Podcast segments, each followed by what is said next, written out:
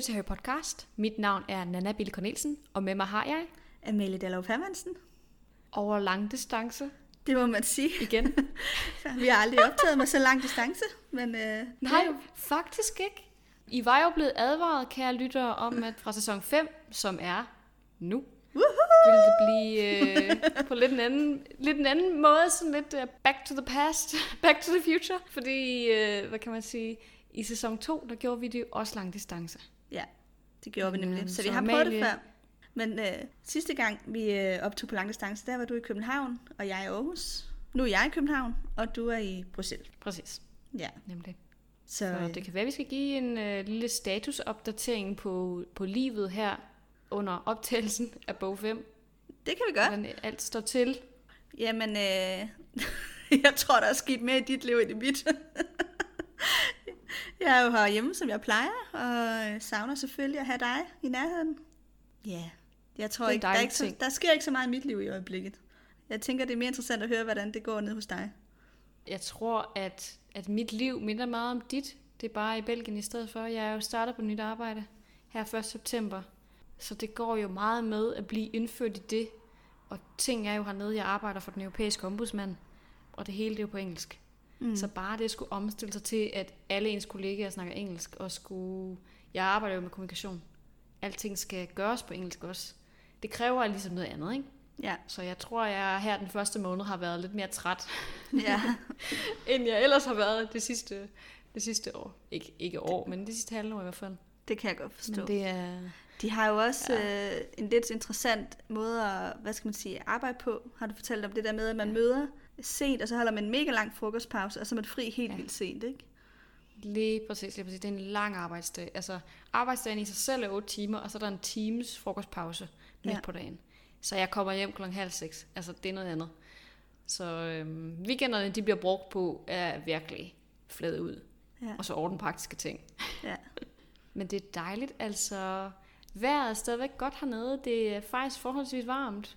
Og de har sådan lidt en anden kultur med at være udendørs, end vi har. Fordi jeg synes i Danmark, der lige så snart det begynder at blive lidt køligt, så rykker folk indenfor. Mm. Og sådan, I København, der er der lidt mere, der bruger du ved, de der udendørsarealer og sidder på café. Men alle, de sidder bare ude hele tiden og sidder og drikker øl. Og det føles sådan lidt mere sydeuropæisk på en eller anden måde, selvom det Ja. ja. ikke er så sydligt. Mm, det er meget interessant. Det giver sådan lidt en hyggelig stemning, i hvert Ja. Det kan være, at vi skal dykke ned i øh, belgiske troldmænd på et eller andet tidspunkt, bare for... god idé. I hvert fald prøve at se, om der er skrevet noget om Belgien Ja. i uh, J.K. Rowlings univers. Det kunne være meget sjovt. ja, det kunne det. Øhm, Det er i hvert fald dejligt at være hernede. Ja, det er dejligt. Og det er dejligt at have dig med, eller at se på dig over en telefon. Vi har jo simpelthen et lille fint setup begge to, øh, og Nana. Ja. du lægger et, et billede ud på vores Facebook-side, hvor man kan se det, ikke? Men øh, Nemlig. Vi, har jo simpelthen hver vores computer, hvor vi har vores mikrofon slået til, og så har vi hinanden på en messenger-forbindelse på telefonen, så din lyd ikke giver ekko ind i min mikrofon, hvis man kan forestille sig det. Så jeg kan høre din stemme i mine ører og omvendt. Mm-hmm. Så, øh, så min mikrofon ikke opfanger din stemme, men kun min. Præcis, men det er sådan lidt specielt, ikke? Fordi når man taler sammen, så er man ikke vant til, at der er sådan et lag, altså sådan en lille pause, fra mm. at man siger noget til den anden, opfanger det. Og det er der bare her, så vi kommer til at, at snakke lidt mere i munden på hinanden, fordi man kan ikke altid lige opfange, hvornår den anden prøver at sige noget. Ja. vi gør det så godt, vi kan. Vi lærer, genlærer, hvordan man gjorde tilbage i 2018 eller 17 eller hvornår det nu var. Vi lavede mm. sæson 2. Men øh, Harry Potter og Fønixordenen, for fanden. Yay! Nu er det sæson 5. Ja, og øh, vi har jo forberedt Surprise, kapitel 1 og kapitel 2. lige inden vi øh, gik i gang med at optage, så lavede Nana lige en prank på mig, og var sådan, jeg har også forberedt kapitel 1. Og så jeg var sådan lige, nå, det var løgn. Men øh, Er det så var ligesom- heldigvis en prank. Ja, der fik jeg godt nok lige øh, lidt hjertebange. Men øh, Ja. Meget low stakes prank. ja, ja, det jeg sige. det også efter sådan 5 sekunder, jeg var sådan, bare rolig, det passer. Ja, Jeg har, du kunne jeg har se, jeg ikke synes, det var sjovt. Men vi har faktisk prøvet at forberede det samme kapitel før. Det er jeg ret sikker Er det på. sket? Har vi ikke det? Det kan godt være, det er sket. Nej, nej, det er måske ikke sket. Det har bare været, at du ikke har læst mit kapitel, tror jeg. Ja, det er sket, at jeg har glemt Det- at læse dit kapitel. hvor du har måttet give mig nogle rimelig udførlige resuméer, inden vi er gået i gang.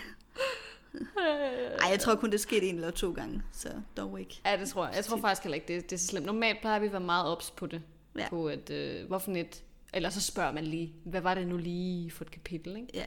Men dengang vi stadigvæk kun optog et kapitel, der var det meget med sådan, okay, ja, nu håber jeg, at den anden person ikke tager det her. ja der det, som ikke jeg vil altid sige. helt præcis. Men øhm, det er mm. mega godt og spændende. Øh, jeg tænker Ja. bare, at vi skal hoppe direkte videre til vores resume. Ja, skal, lad os gøre det.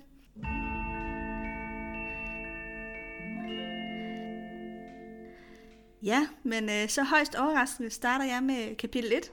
Det er altid noget lidt særligt at starte en ny bog op på en eller anden måde. Det er sådan... Det er det. Det er bogstaveligt talt et nyt kapitel, vi går i gang med. På en lidt anden måde, ikke? Det er Bare lige for at gøre det meget- sagt. Ja, men simpelthen, det er jo helt vildt, som jeg kan. men kapitel Det er 1 det. hedder øh, Dudleys første kys. Og øh, det er, øh, starter med, at Harry er tilbage på Ligustervinget. Han er meget optaget af at følge med i nyhederne, ovenpå at Voldemort lige er genopstået i bog 4. Og Harry følger både med i de magiske nyheder gennem profettiderne, som han får leveret, og gennem mokler-nyhederne. Hvilket familien Dursley synes er meget underligt, at han er så interesseret i sine nyheder. Sådan 15-årig, der, der er meget, meget interesseret i at følge med.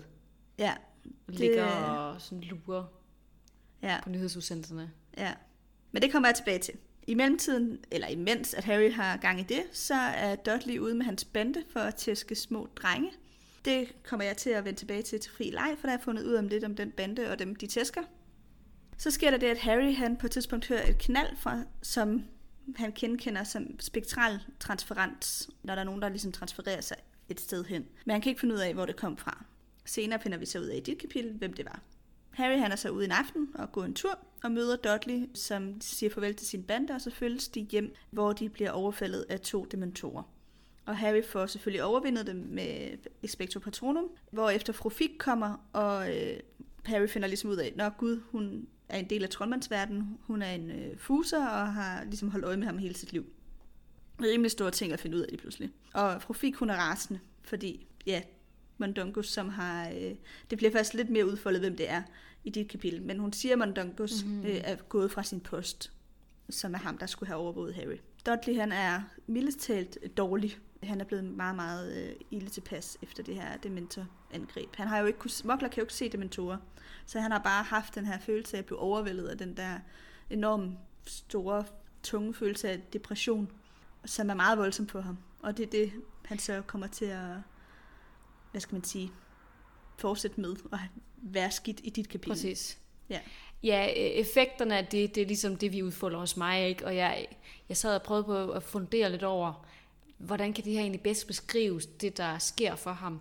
Og det er jo ikke det samme som et panikanfald, men effekten mm. af det på Dudley er nærmest lidt sådan, ikke? Det er nok Jo. den tætteste parallel, fordi han får et pludseligt anfald af, af sådan depression. Og det, sådan fungerer depression jo ikke, det ved vi jo godt. Mm. Så det er nok sådan et panikanfald, et angstanfald, der kommer tættest. Ja. Meget interessant. Altså. Ja. Ja. Men jeg vil tage over. Mm. Mit kapitel, det hedder En flom af uler. Og jeg gætter på, at det hedder en flom, fordi det må så være den betegnelse, der er for en gruppe af uler. Det lyder bare sådan ret, ret dumt. ja. Det er ligesom, jeg tror på engelsk hedder det ikke A Murder of Crows. Altså sådan murder, det er så den her gruppe af kraver. Okay. Det lyder meget sådan øh, Edgar Allan Poe-agtigt, men det, det, det er jeg ret sikker på, den, sådan, den korrekte betegnelse. Okay. Så der lærer de lige noget nyt. Men i hvert fald en flom af uler. Og øhm, som du lige sagde, så, så bliver Dudley, Dudleys sindstilstand udfoldet mere hos mig. Harry og Fig og Dudley, de går ligesom sammen hen til øh, ja, familien Dursys hus. Douglas Fletcher, han kommer lige pludselig frem og sådan, åh, halløj, jeg gik lige glip af alt det sjove her, og fru Fig er rasende på ham og slår ham med sin taske og sådan noget og sender ham tilbage og giver besked til Dumbledore. Og så får hun ligesom afleveret de her to drenge hjemme ved, ved familien Dursys hus. De kommer indenfor, og øh, Petunia og Vernon kan jo se, at der er noget helt galt med Dur- Dursley. Dudley. øhm, og, og prøver ligesom på at få ham til at komme ud med sproget om, hvad der ligesom er sket. Harry prøver at stikke af, fordi han ved jo godt, okay, det her det, det er ikke lige en situation, han har lyst til at være involveret i, og skulle forklare, hvad det går ud på. Men Dudley får så sagt, det er Harry, der er skyldig, han har det så skidt. Og resten af mit kapitel er egentlig meget sådan en, en situation, hvor Vernon og Petunia prøver at få opklaret, hvad fanden der egentlig lige er sket. Og Harry, han bliver sådan lidt tvunget til at forklare nogle ting om den magiske verden, som, som er lidt mærkelige at skulle fortælle til de her to. Og så imens det her sker, at de har den her samtale, der kommer der så uler løbende. Og der kommer intet mindre end fem uler mm. i løbet af mit kapitel, der sådan kommer dumpende og gør onkel Vernon mere og mere aggressiv. Og den første ule er jo sådan en bortvisning af Harry. Han får videre af ministeriet, at han, øh, han bliver smidt ud af Hogwarts, fordi han har brugt øh, magi uden at måtte foran en mokler, uautoriseret. Og han skal knække sin tryllestav, og han bliver indkaldt til en høring. Og det er han jo sådan helt i chok over, fordi han kan jo ikke klare sig uden tryllestav. En ting er at blive smidt ud af Hogwarts, noget andet er at få ødelagt sin tryllestav, fordi Voldemort er kommet tilbage. Mm. Så han er jo praktisk talt i livsfar. Især hvis han bliver smidt ud af det magiske samfund. Så er brev nummer to, det er et brev fra Arthur, som øh, fortæller ham, at Dumbledore er på sagen. Han er inde i ministeriet og vil snakke med dem, så han skal bare have ro på. Det tredje brev, det er et nyt ministeriebrev, som siger, okay, fair nok, vi har lige snakket med Dumbledore, og vi kommer ikke at knække din tryllestav lige nu. Du er ikke blevet udvist eller bortvist fra skolen, du bliver bare suspenderet, og så ser vi, hvad der sker til den her høring. Så kan det være, at vi smider dig ud der. Så Harry han får lige lidt mere ro på. Og så kommer der et fjerde brev fra Sirius, som øh, ligesom også er sådan en, du skal ikke forlade det gustavinget. Du skal blive der, fordi det er for farligt, hvis du går nogle steder. Hvilket så kulminerer med, at Vernon vil smide ham ud. Fordi det går op for ham, hvor farligt det faktisk er at have Harry hos dem. Det er jo, det er jo praktisk talt på grund af Harrys tilstedeværelse, at Dudley han blev angrebet af dementorer. Det var aldrig ja. sket. Harry fortæller jo uh, Vernon og Petunia, at Voldemort er kommet tilbage. Og det mm. ved de godt, altså er farligt. Petunia gør i hvert fald. Ja, Vernon gør ikke helt, men han fornemmer jo på Petunia, det her det er alvorligt. Hvis Voldemort er efter Harry, så vil han komme her måske. Præcis. Han er i hvert fald sådan lidt, okay, der er nogle magiske væsener, som er relateret til din verden, og de er her kun på grund af dig. Ja. Jeg tror ikke engang, det er så meget af det her med Voldemort, som det er, du tiltrækker nogle ting, som vi ikke ville ja, det er rigtigt. hvis ikke det var for dig. Det er rigtigt. Øhm, det interessante er dog, lige... at, at de accepterer, at der har været dementorer. Det er jo så fordi Petunia, hun siger, ja. det er rigtigt nok. Det er nogle væsener, der findes. Jeg har hørt om dem før. Så den ja. køber de på et tidspunkt. Ja, Harry er bare overrasket, fordi de ellers har en tendens til at frakende alt, hvad der kunne have været en magisk årsag. Så det her med, mm-hmm. at Dudley kigger på, eller peger på Harry og ligesom anklager ham for, at det er ham, der har gjort det her ved mig. Det er ret vildt, at de ligesom rimelig hurtigt køber Harrys forklaring om, at det var, noget, det var de her dementorer. Altså det er jo dejligt, at de accepterer hans forklaring, men det er også lidt overraskende. Det noterer Harry så også ikke, at det er han jo ikke vant til, at de tror på ham. Nej, det er rigtigt, det er rigtigt. Og igen, når, som du siger, Dudley har jo en anden forklaring. Og ja. Dudleys forklaring er jo også den absolut mest logiske. Harry peger på ham med sin tryllestav. Han ser det her mørke, bliver omsluttet af det, får det mega dårligt. Hvorfor skulle det ikke være andre end Harry? Mm. Det, der, det der giver bedst mening, fordi ja. Dudley har selvfølgelig ikke set dementorerne. Det kan han jo ikke. Og det er meget svært at overbevise folk om noget, de ikke selv har set. Præcis.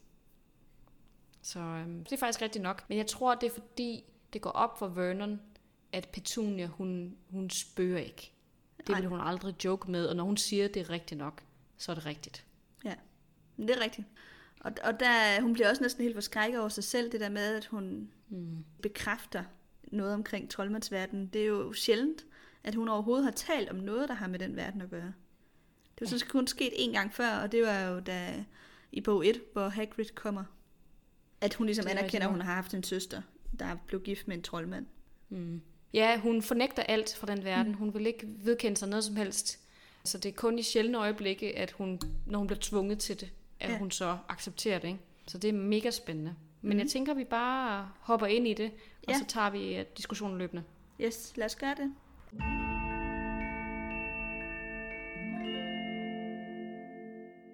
Altså, jeg kunne godt tænke mig at starte med øh, det her med øhm, Vernon især, men også Petunias måde at være over for Harry på i kapitel 1. Vi har jo før snakket om mange gange, at de er ubehagelige over for ham. Og det synes jeg man må sige, de i den grad er også i det her kapitel. Altså, de vil ikke have, at han er inde i huset og ser nyheder med dem. Derfor ligger han faktisk ude under et, deres vindue i haven for at høre nyhederne gennem et åbent vindue. Og derefter må han så heller ikke komme hjem senere end Dudley. Altså, de har ligesom en regel om om aftenen, at Dudleys tidspunkt at komme hjem på er det rigtige tidspunkt. Så Harry har overhovedet mm-hmm. ikke noget, han kan regne ud. Altså, han har ikke ligesom en guideline i forhold til, hvor længe han selv må være ude. Og man skal lige huske, at han bliver tvunget ud, fordi han ikke må være i huset. Så han har nogle ret svære vilkår at agere under i det hjem. Derudover så får han jo så, hvad skal man sige, læst og påskrevet for, at han overhovedet følger med i ny- nyhederne. Det synes Vernon er enormt mistænksomt. Fordi en dreng på hans alder burde ikke gå op i nyheder, og han siger faktisk meget, meget stolt, nu øh, citerer jeg ham lige, jeg gad nok vide, hvad han i virkeligheden er ude på, som om en normal dreng skulle interessere sig for, hvad der bliver sagt i nyhederne. Dudley har i hvert fald ingen anelse om, hvad der foregår i verden.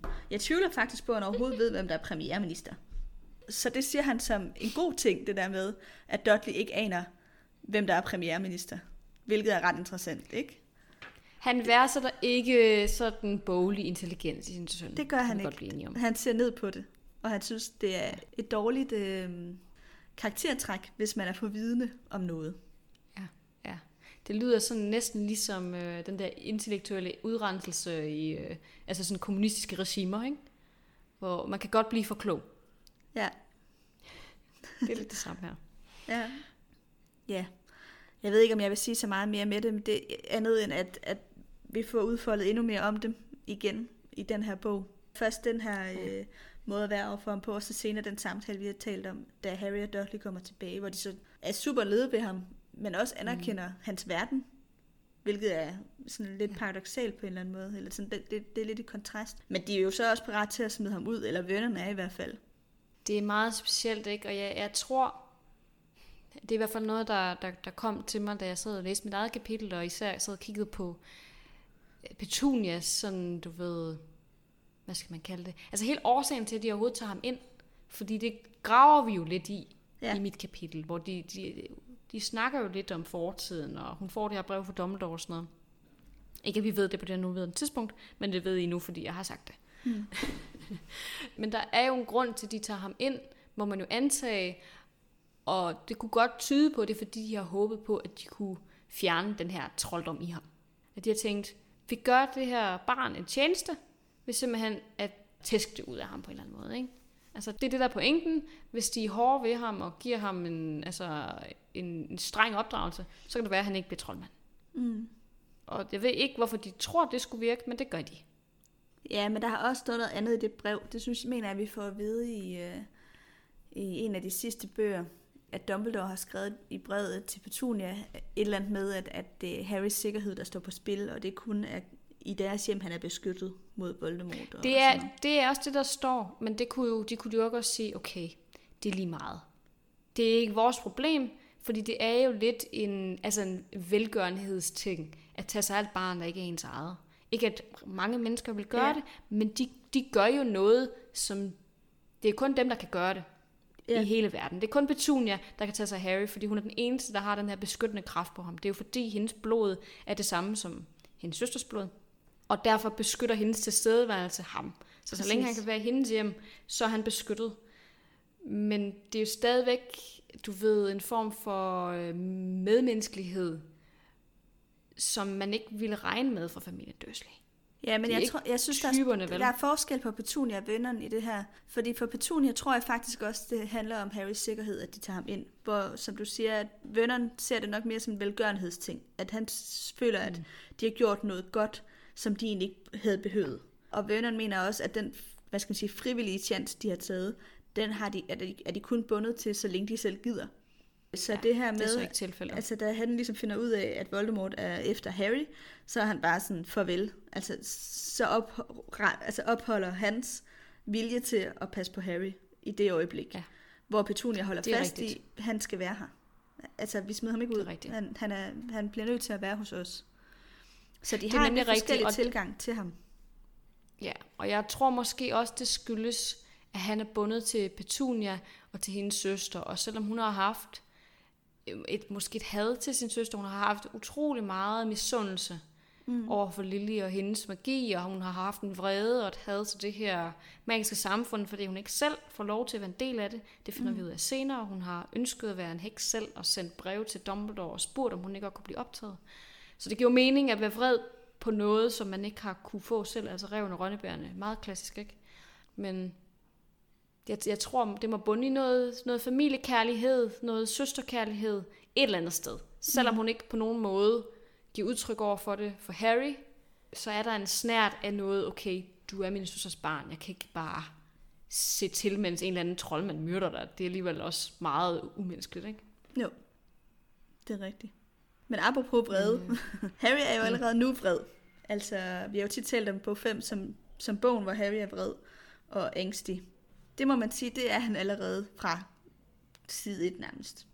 Han er vred over, at han er blevet ladt i stikken, efter de oplevelser, han har haft med Voldemort og Cedrics død og alt det her. Han fornemmer jo godt, at der foregår et eller andet, fordi Hermione og Ron er tydeligvis sammen ud fra de breve, han får fra dem. Og de bliver ved med ligesom bare at tale i floskler i brevene. Altså, han får ikke rigtig noget konkret at vide om noget. Og det samme fra Sirius og Arthur, som også sender ham breve. Altså, han, han, han får ikke, ingenting at vide andet, end at han skal forholde sig i ro.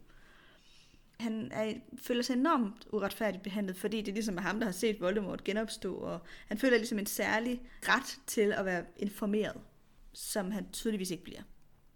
Og det forstår man da også godt. Man forstår altså, det rigtig godt. Det gør man. Det er jo ikke ud af, altså det er jo ikke, hvad skal man sige, øh, en irrationel vrede, han har. Det er jo ret forståeligt oven på de oplevelser, han har haft. Og det bunder jo også i frygt. Det er jo frygten for det, man ikke ved, hvad sker. Altså han ved jo, Voldemort er derude. Han ved, Voldemort, han kører nogle ting i, i spil lige nu. Han er ved ligesom at placere sine skakbrækker, sådan som han vil have det. Ja. Og han kan ikke gøre noget, og han kan ikke se, hvad der sker. Og han ved bare, at på et eller andet tidspunkt, så kommer angrebet. Og det gør det jo så faktisk også den her aften. Det gør det, ja. Det gør det. Og han ved ikke, hvem der har sendt de dementorer, eller hvad der er sket. Mm-hmm.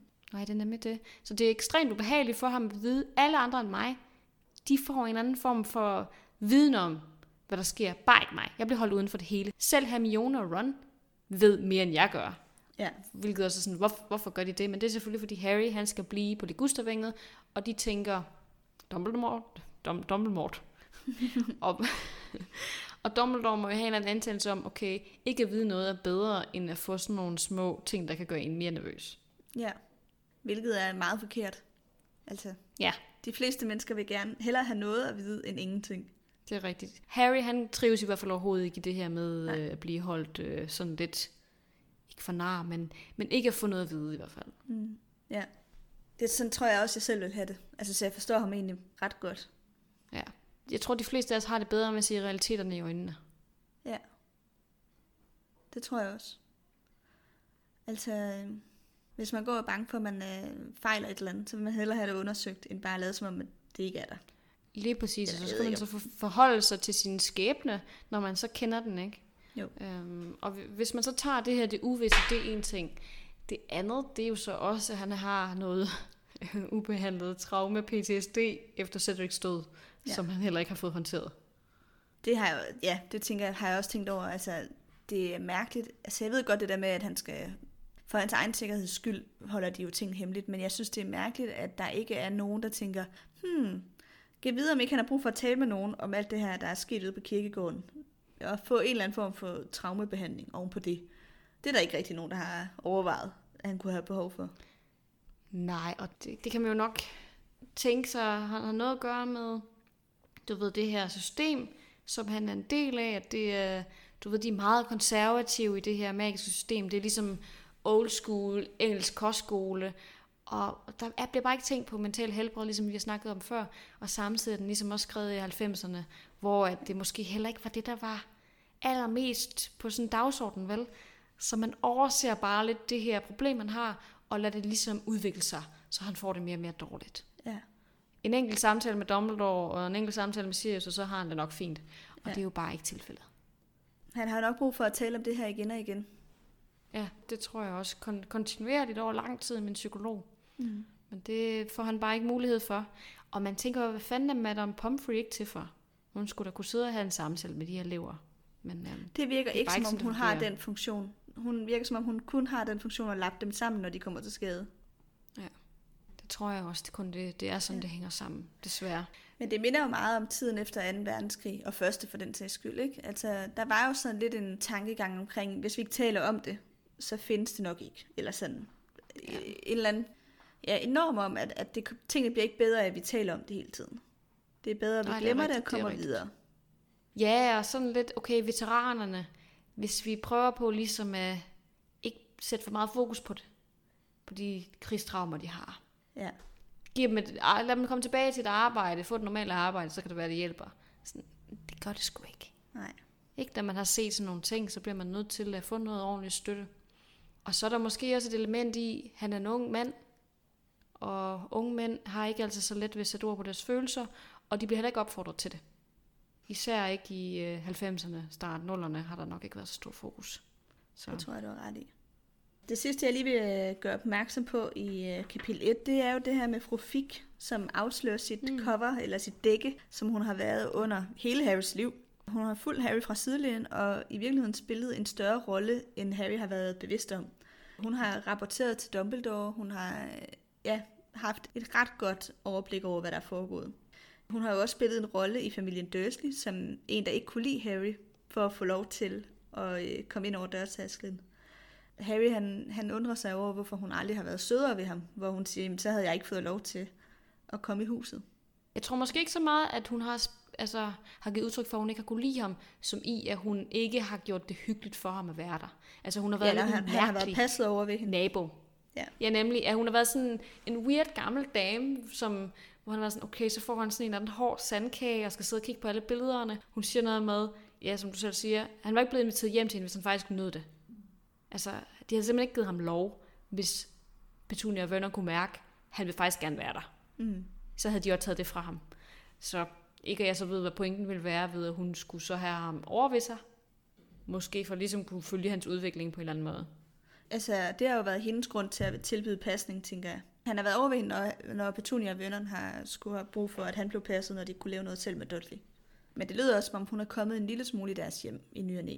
Ikke fordi hun har været en fast gæst, men jeg får sådan ligesom fornemmelsen af, at hun også har været indenfor mm. hos dem. Hun bor jo ikke over for dem, som man ser i filmen. Hun bor på en, en anden vej i kvarteret, så hun har ikke sådan ud af vinduet kunne holde øje med dem. Nej, det giver mening. Hun har nok tilbudt noget pasning eller sådan noget, så okay, men så kan der godt lige tage ham i ny og næ og sådan noget. Fordi hun har jo ikke nogen familie, hun arbejder med katte. Ja. Ja, hun er bare, mm. hvad skal man sige, stereotypen på The Crazy Cat Lady. Det er sådan ligesom den rolle, hun skal spille. Ja, det kalder han hende også. Eller er det Mondogus Fletcher, der siger sådan, når dit kattedække er forsvundet nu, eller hvad? Mm. Og det er også den måde, hun har fået sig selv til at fremstå for ja. familien Dursley også. Det er derfor, de også har været sådan, ja okay, she's a weird old lady. Ja. Men prøv lige at overveje, hvordan det må være for Harry, det der med, at hele hans liv har været en, som på en eller anden måde har gået og overvåget ham lidt. Ja, super creepy, og også mega ja. nederen. Hun selvfølgelig heller ikke har sagt noget, efter han er blevet en del af troldmandssystemet, ikke? At hun så har stadigvæk haft den her observerende rolle, og det er selvfølgelig ikke med hendes egen gode vilje, det er jo noget, Dumbledore har bedt hende om. At hun skal ikke fortælle ham, at hun er en fuser, og hun kender til hele den her verden. Mm. Det er en ting. Noget andet er, at lige pt., der har hende og Mondongus Fletcher, de har jo haft ham under overvågning 24 Det tænker jeg ikke normalt, de har haft. Der har det bare været hende, der har gået og sådan observeret. Ja, overvågningen er intensiveret her efter Voldemorts tilbagekomst, eller hvad man skal kalde det. Ja, han er under 24 timers observation, og der er hele tiden nogen på ham. Og det er jo der, hvor problemet sker her. Det er Mondongus Fletcher, han forsvinder, fordi han skal han skal have lavet en god handel med nogle stjålne gryder eller sådan noget, ikke? Jo. Er det ikke sådan noget i den retning? Jo, jo lige øhm, præcis. Han er jo en plattenslager, så han smutter, og det er der, hvor Voldemort, må vi antage, øjner en mulighed for, okay, vi kan, der, er, der er ligesom ikke nogen til at beskytte Harry lige nu. Jeg ved faktisk ikke. Jeg tror, altså, Voldemort ved jo sådan set ikke, hvor han er henne. Ja, jeg tror faktisk ikke, at Voldemort har sendt dementorerne. Jeg tror, at dementorerne er taget afsted fra Azkaban fordi ministeriet ikke det er længere tilfælde. har, har... Ja, jeg tror... Ja, jeg ved ikke, hvor stort et tilfælde det er. Men øh, fordi det kan jo godt være, at Voldemort ved, at Harry bor i det område. Men uden at vide præcis hvor. Men, men i hvert fald har mm. ministeriet jo ikke kontrol over Azkaban længere. Og dementorerne har ligesom løsrevet sig fra deres post. Ja, det giver mening. Men jeg kan ikke se, hvorfor man dementorerne skulle opsøge Harry Med mindre, at, at nogen har sendt dem. Nej, al- altså så skulle det jo være fordi, at de har lyst. Det, det er fuldstændig en tese det her. Det er ikke noget, jeg har søgt på overhovedet. Men så skulle det være fordi, dementorerne, de flyver sådan lidt rundt, som sådan en tåge over det hele, og så bliver de tiltrukket af den magiske energi. Så det øjeblik, hvor de opfanger Harry, der bliver de tiltrukket til ham. Ja, det kan Så hvis det havde været en anden troldmand, så var det samme måske sket.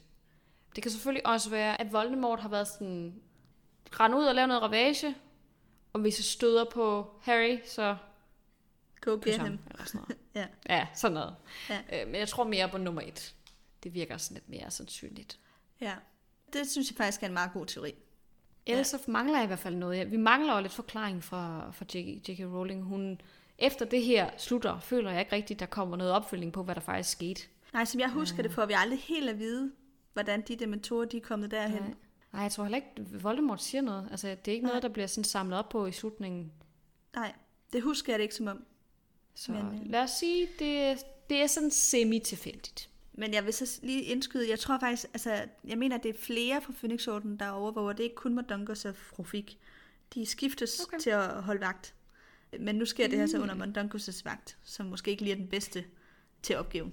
Nej, han er ikke den, man kan, kan regne mest med. Nej, det har du ret i. Det er en god pointe, du lige tager det med, at der er flere, der skiftevis holder øje med ham. Og det er så også derfor selvfølgelig, at han har usynlighedskappen, fordi Harry skal ikke se, at der er nogle mærkelige personer i kvarteret, Ja, må man antage. ja. Perfekt. Mm. Mm. Men øhm, så lader vi den bare gå stille og roligt videre til mig, tænker jeg. Ja. Vi har jo haft hele situationen i gyden, hvor Dudley er blevet angrebet. Harry bliver selvfølgelig også angrebet, men Dudley falder til jorden og er nærmest at få suget sin sjæl ud af, af munden og sådan noget. Ja. Altså, det er ret voldsomt. Han er faktisk ret Han- tæt på han- at få kysset, decideret. Ja, ja, det er han. Det er han. Det er meget, meget tæt på for ham. Det er kun fordi Harry han forladet til Patronusen i sidste øjeblik, at, det, at Dudley ikke dør af det her, eller bliver til en, en skæld. Apropos siger Vernon i mit kapitel senere, er der ikke en dødsstraf i jeres samfund? Det var så det, der var ved et tilfælde, Dudley, kan man sige. Ikke? Så det er sådan lidt ironisk, at han gør lidt nar af Harry med det her. Og siger sådan, det kan være, at du får dødsstraf. Ja, okay. Ja. Men Dudley er meget ille tilret efter den her omgang. Altså, han er fuldstændig grå i ansigtet. Han er klam, ryster, kan nærmest ikke stå på sine egne ben. Altså, det kan han praktisk talt ikke. Han kan ikke sige noget. Han har det voldsomt dårligt. Han, har det, altså, han opfanger overhovedet ikke, hvad der foregår rundt omkring ham. Så da fru Fick og Harry ligesom får ham fragtet hjem, det er han slet ikke til stede i. Han forstår ikke, hvad der sker. Mm. Så hvis der var nogen, der havde bedt ham om at fortælle, hvad der sker, fra han ligger i gyden, til han kommer hjem, det vil han simpelthen ikke kunne. Nej, det, det kan han nok ikke det er huske. fra ham. Jeg tror heller ikke, han Nej. ville kunne huske hele den samtale, Harry og Frik har, mens de går med ham. Det tror jeg heller ikke. Jeg tror heller ikke, han opfanger hverken at have set fru Fick, eller have set Mondonkers Fletcher, som jo også kommer, mens han er der. Ja. Altså, der popper jo vidderligt en mand ud af luften foran ham, og han reagerer ikke på det, fordi han er helt væk. Ja. Og det er jo meget sådan, jeg ved ikke, om man skal kalde det klassisk, men i hvert fald en traumereaktion. Han er jo totalt i chok. Han kaster sig sådan set også op flere gange. Altså som sådan en efterreaktion på det her. Og når de så kommer hjem, begynder han lige så stille at forklare det til sine forældre. Altså ikke øh, på én gang, men starter ud med ligesom visir at sige, okay, det er jo Harry, der gjorde det. Og nævner så også hele den her årsagssammenhæng. Harry peger på mig med sin tryllestav. Det bliver mørkt. Jeg kan mærke kulde og ubehag i brystet. Jeg kan mærke nogle følelser af, at det aldrig bliver godt. Høre stemmer i hovedet. Og de er sådan helt, hvad fanden er der sket med vores dreng? Hvad har Harry gjort ved ham? Og det er jo også det, der, der, der er super øh, interessant med, hvad, hvad oplevede han egentlig? Fordi mm. vi ved jo, at dementorerne, de tapper ind i ens dybeste frygt. Så hvad kan være Dudleys dybeste frygt? Ja. Og Harry, dårligste han, øh, minder griner også, jo? Nemlig, Harry han griner jo lidt af det i sig selv, da, da, da han ligesom begynder at overveje, hvad kan det egentlig være, at Dudley har hørt? Fordi den her overforkælede, tyranniske dreng, hvad har han nogensinde haft at frygte? Men øh, igen, bare fordi man ikke har det lige så dårligt som andre, er det jo ikke ens betydende med, at man ikke har dårlige minder eller dårlige oplevelser, og det er jo det, som Harry misforstår. Hmm. Men hvad har du overvejet? Har du tænkt over, hvad det kunne være, Dudley han, øh, han hørte? Altså, øhm, han er jo en mobber, må man sige. Ikke? Altså, mm. han, han er jo lederen Ja. af en bande, der mobber og banker drenge. Øh, Han er en bølle. han er virkelig, hvad man vil kalde en bølle, og en ret ond en af slagsen. Men jeg kan ikke lade være med at tænke, om han måske i de tidlige skoleår altså da han lige er startet i skole, måske selv er, er blevet mobbet, eller har været udsat for, at nogen har talt grimt til ham på en eller anden måde, som har gjort, at han er gået en helt anden grøft så, og, og blevet den, der gør det selv. Det hører man jo nogle gange om, om, om nogen, hvor de, de så flipper, ikke? fordi de sådan, jeg vil hellere være den, der gør det, end den, det bliver gjort mod. Så det kan være, at han kan huske selv at være blevet mobbet. Jeg ved ikke, om han nogensinde er blevet mobbet. Det er bare... Altså, Det er også bare en tese lige nu jo. Altså, Det er det er, simpelthen også det, jeg tese. spørger dig om. ja, Det er, Altså- også, det er også det, jeg selv kigger efter, sådan set. ja, man kan sige, at det, han gør mod andre, er måske det, han frygter at få gjort mod sig selv. Han reagerer i hvert fald typisk voldsomt, når det er, at Harry kalder ham grimting. Ja.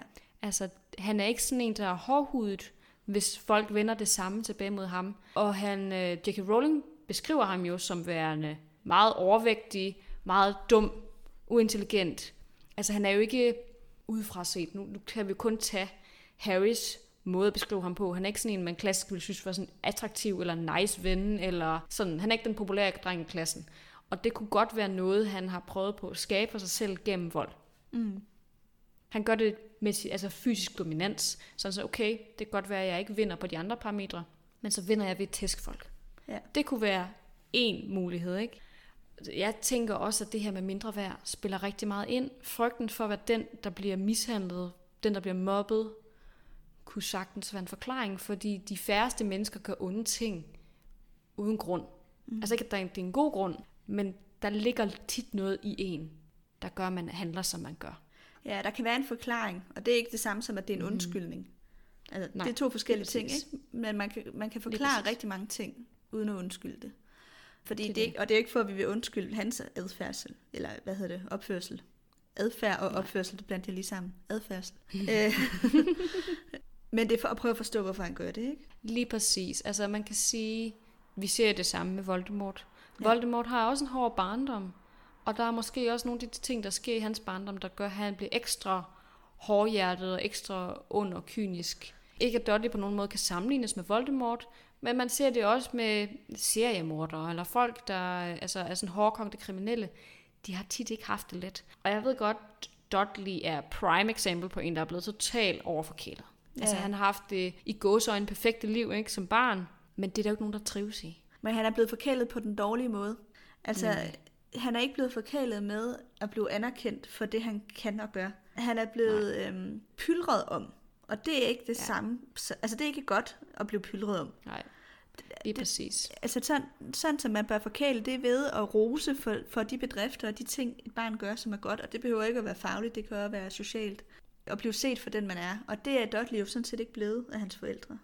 Nej. Det er det, og et, et mål af modstand, og ligesom et ønske om at, at hjælpe til noget udvikling, er også noget, af det, der er rigtig godt. At forældre kan sådan skubbe ind i en positiv retning, og det har de bare ikke gjort. Nej. Det er så fordi, at især Vernon, han har nogle mærkelige værdier. Altså han værdsætter, som du selv sagde i første kapitel, ikke?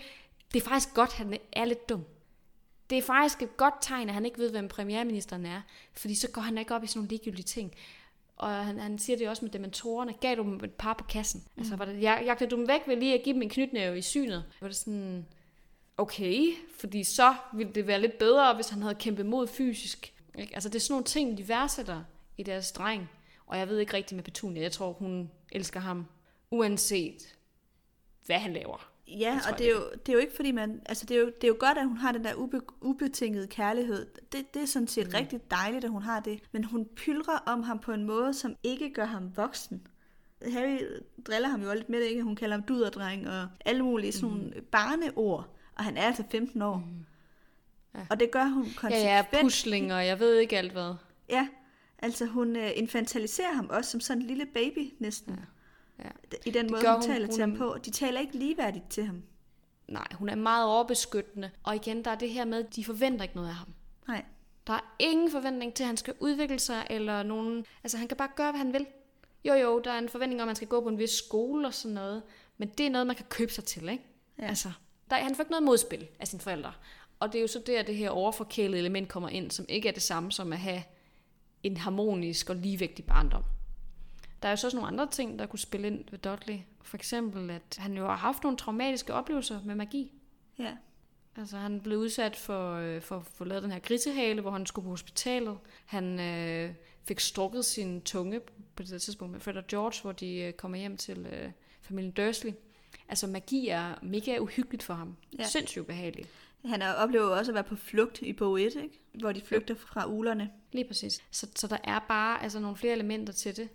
Og jeg synes, dem, der, der sådan, kigger på og sådan, hvad fanden har han overhovedet at være bange for? Det synes jeg er meget forsimplet. Ja. Og hvis det er tilfældet, at man tænker, at Dudley han har ikke noget at være bange for, så er det, så er det en fejl for J.K. Rowling skrive, side, hun ikke har skrevet en mere dyb karakter. Ja. Det var så også et diss.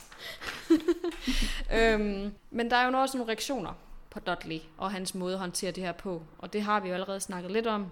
Især det her med, at Petunia hun er meget pyldet om ham. Og jeg synes, det var ret sjovt i starten, da, da de ligesom prøver på at afklare, hvad der egentlig der er sket i forhold til Harry. Har, har Harry gjort ham noget? Hvor hun spørger sådan, gjorde han brug af sin tingest? hvor det lyder næsten som... Altså, det lyder næsten som sådan et seksuelt overgreb mod Ja, et barn. Det sad jeg Ikke? man vil ikke på. sige, hvad det er. Gjorde du det? Ja, jeg fik associationer til et overgreb. Altså seksuelt overgreb. Ja. Ja, det var meget specielt. Især ja. den der, tog han sin tingest, hvor man sådan, okay, jeg, jeg tænker på noget helt andet nu, men fair nok. Det synes jeg var meget specielt. Og så er der selvfølgelig også Harry og få fix måde, ligesom at håndtere Dudley på. Og det ved jeg ikke, om du gjorde dig nogen særlige tanker om, hvordan de ligesom forholdt sig til ham. Mm, altså, de ignorerer ham sådan lidt på en eller anden måde. De, Harry bærer ham, og så går de. De er ikke sådan i og for sig særlig bekymrede om, hvordan han har det. Det er rigtigt nok. De, de, de ignorerer ham og sådan lidt tilsidesætter den situation, han er i, fordi han har det jo voldsomt dårligt. Ikke? Ja. Altså, jeg Men undrede mig over, at siger- Harry han ikke foreslår, at de giver ham noget chokolade, da de kommer hjem. Fordi det ved man jo, for dementorer. Ja. Altså, det hjælper at få et dementorangreb at have, få lidt chokolade Det bag. burde han faktisk. Det vil egentlig være ret oplagt, men det kan jo godt være, at de ikke har noget chokolade i huset. Fordi Ja, at, øh, hvad er sandsynligheden for det? der er jo den her... Det er rigtigt. Der er jo den her, det her vægttabsregime hjemme hos familien Dursley. Men det burde han faktisk lige have tænkt over. Jeg tror, det må være en brain fart. Han har simpelthen ikke lige overvejet, at det kunne være en løsning. Men det, der stod ud for mig, var, at de, jeg synes faktisk, de begge to virker utrolig ondskabsfulde. Altså for Fik, da hun kommer hen og ligesom får reddet Harry ud af situationen, hun er sådan helt hysterisk, beskriver sig som i bogen. Ja. Not my words. Bogen tror helt op at køre, og sådan, vi skal se væk herfra. Det er en farlig situation. Og så siger hun, få løftet din fede rumpe i en fart, og kom op din udulige klump til ham. Ja. Ikke? Ja, Sådan det er enormt ret ubehageligt. meget. Og det er jo klassisk fat shaming Dudley. Vi kommer til at snakke om det her hver eneste bog, indtil hun stopper med at skrive sådan om Dudley. Men det bliver ligesom ved. Og Harry han gør det samme i hans måde at forholde sig til ham i løbet af kapitlet. Altså selvom at Dudley er en enormt sårbar situation, og man egentlig burde have lidt sympati med det, han oplever, så fokuserer han stadigvæk på hans øh, altså kødfulde arme, da han skal bære ham, at han er ved at blive tynget af hans vægt. Det er så hårdt for ham. På et tidspunkt, der øh, slår onkel Vernon til et skab, og så ryger hans fedtfattige snacks ud. Mm. Fordi han er selvfølgelig stadigvæk på slankekur. Jeg havde lige glemt, at han var på slankekur. og- Det er rigtigt, ja. Jeg tror, han er kontinuerligt på slankekur, efter at de får det der at vide fra den der skole, tror jeg. Og det bliver også beskrevet, hvordan han på et tidspunkt sidder og stiger idiotisk på sin mor. Altså, det er jo Harry, men det er jo også J.K. Rowling, der har en eller anden utrolig antipati til den her karakter. Ja. Altså, vi kan virkelig ikke lide ham. Det skal virkelig mejses i sten, at han er forfærdelig menneske, og det er ikke særlig synd for ham, det her. Mm. Ja, okay. Vi må godt have en lille smule sympati med ham, men husk nu, han er mega nederen og tyk og dum og Ja, det det er værste rigtigt. menneske i verden. Som læser bliver man faktisk og på ingen måde opfordret til at have ondt Dudley i det der kapitel. Det, Ej, det bliver, det bliver det beskrevet meget, som om det havde han fortjent. Altså igen, bare det faktum, at Harry han tænker, kan jeg vide, hvad fanden han egentlig kunne have oplevet, som skulle være så slemt. Altså, han har jo ikke oplevet noget. Han er en lille tyran, som er totalt forkælet. Så hvad skulle det dog være? Altså, han sidder næsten sådan og morer sig. Jeg tænker over, hvad kunne det dog have været? Og jeg synes bare, det er groft. Det er jo ikke overraskende. Fordi sådan har det jo været i de andre bøger. Der er ikke nogen sympati med Dudley. Men det ser bare ikke godt ud. It's not a good look. Nej, Det tror jeg bare, det enig. det er sådan, jeg har det.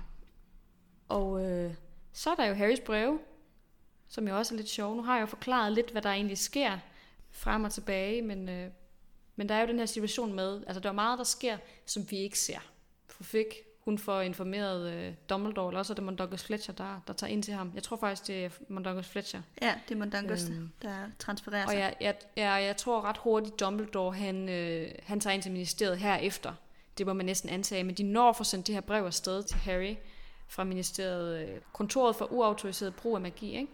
Mm. Med hende der Mafalda Hopkirk, der sidder og sender ham breve om aftenen. Meget embedsmandsagtigt.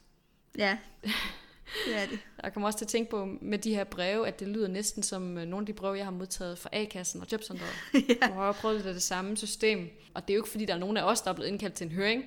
Det er ikke sådan, det skal forstås. Men den der trusselsstone, der er i Ja. et brev, samtidig Ja. med, at det er utrolig høfligt. Ja. Altså, det er meget specielt.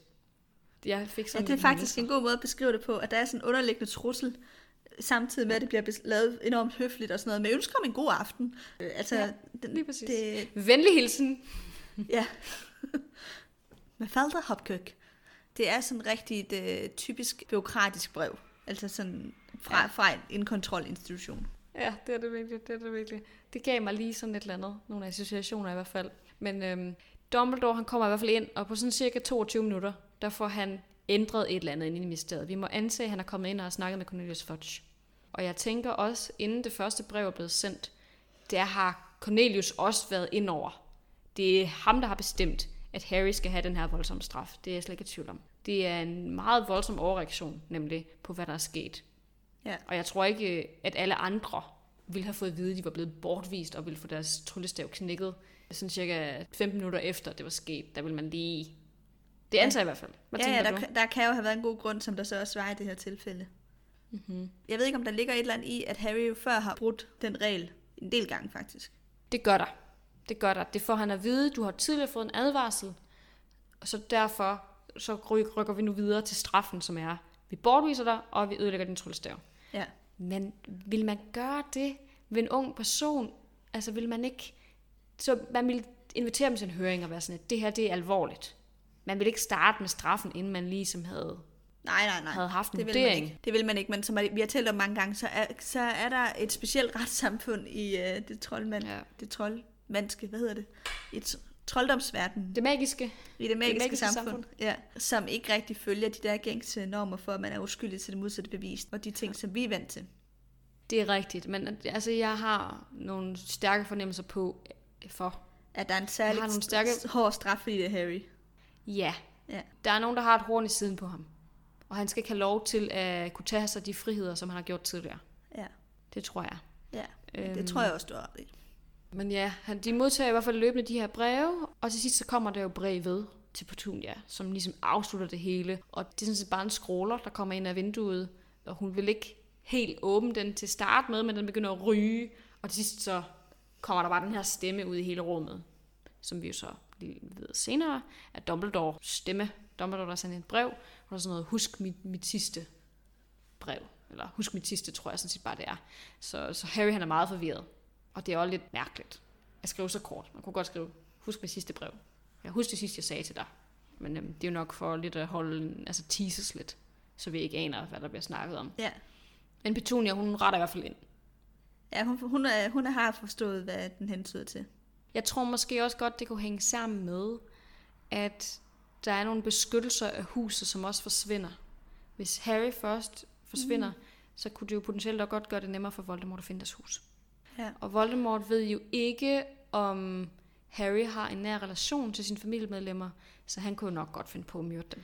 Det er en rigtig god pointe. Det har jeg faktisk ikke lige tænkt over, men det er rigtigt. Og det ved vi jo faktisk, der er, fordi da Harry forsvinder i bog 7, så ophører beskyttelsen over hjemmet, og familien Dursley bliver nødt til også at forsvinde. Ja. Så det er rigtigt. Ja. Så der er faktisk også et lille element af trussel.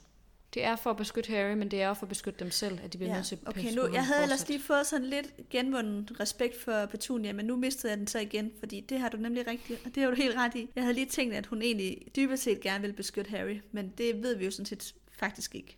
Det kan jo være, at hun, det er for at beskytte sin egen familie.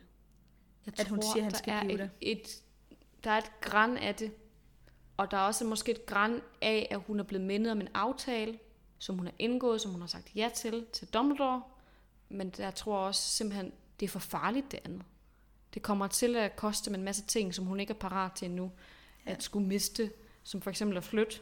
Ja. Og vi ved ikke, hvor intenst Voldemort ville sætte efter dem. Ja. Fordi han er da ligeglad. Han kan da godt slå par mokler ihjel. Fuck det. Ja, ja, altså Det Voldemort, han ville da bare finde dem, torturere dem, til de kunne fortælle så meget, de vidste om Harry, og så slå dem ihjel. Nemlig. Altså, det vil ikke være nogen sag, så det er ligegyldigt for ham. Det er nemt at slå dem Ja. ihjel også. Ja. Ja, igen, jeg tror, der skal nok stadigvæk være et element af, at hun gerne vil beskytte ham, og jeg tror også, hun føler sig mere connected til Harry i aften, end hun har gjort længe, fordi hun bliver mindet om båndet mellem ham og hendes søster, og sig selv og sin søster sådan set. Og det er jo faktisk også sjovt, fordi hun afslører nogle ting om sig selv i aften. For eksempel det her med, at hun ved, hvad dementorer er, mm. som hun har overhørt uh, Lily og Snape snakke om. Harry antager, det er hans far, hun snakker om, men det er det ikke. Hun må måske have mødt James en gang eller sådan noget. Ja, det er helt klart Snape, hun henviser til. Ja, ja, det er det. Men jeg antager faktisk også, at Petunia ved endnu mere end det, hun afslører her til aften, fordi hun har været utrolig interesseret i magi, og vi ved også, at Lily og Petunias sådan, forældre har været meget kærlige og meget stolte af deres datter. Så jeg tænker, at hun må have delt en masse, når hun er hjemme på sommerferie. Det har hun helt sikkert. Lily og Petunia har jo boet sammen i mange år, hvor Lily er gået på Hogwarts. Så Petunia ved meget, også om Hogwarts, tænker jeg faktisk. Ja, lige præcis, lige præcis. Og har jo så faktisk også, som sagt, skrevet til Dumbledore mm. selv. Altså hun har gået så vidt som til at sende ham et brev, om det så har været med ule. Det ved jeg ikke, om hun har lånt Lillys ule og sendt det, eller om hun har sendt et almindeligt brev. Jeg tror faktisk, hun har sendt et almindeligt brev. Og der arbejder jo, så vidt jeg husker, troldmænd i postvæsenet, mm. som opfanger de der breve. Ah, det var smart. Ja. Det giver mening. Så har de, okay, den er stilet til Dumbledore, Ja. så har de sendt det det rigtige sted hen. Ja. Det giver rigtig god mening, for jeg tænker også, at låne hendes ule ville også være meget upetunia-agtigt, men hun har selvfølgelig ja. været meget investeret på det tidspunkt, kan man sige. Ja, så jeg, jeg tror, det er ikke små ting, hun ved. Hun ved det her med Voldemort, hun ved det her med dementorerne, og hun ved sikkert også en masse mere. Ja. Men det er bare ikke noget, hun er interesseret i at fortælle Harry om. Nej. Og hun har jo aldrig fået en uddannelse inden, i, inden for magi heller. Det er mere sådan en forståelse for samfundet. Ja. Men det var sådan set mine pointer, tror jeg, jeg havde til øh, magiske relationer. Og fordi det blev så langt, så har jeg heller ikke lige taget noget med til frileg. Nej, men det er bare i orden. Det har jeg.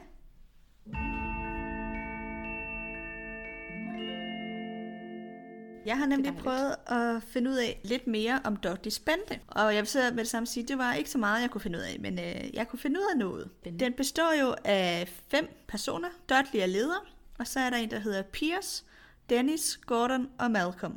Og Pierce er Dudleys bedste ven i øh, gruppen. Han bliver beskrevet som øh, havende et rottelignende ansigt. Og vi har faktisk mødt ham før, for det var også den dreng, der var med i Zoologisk Have i bog 1. Nå.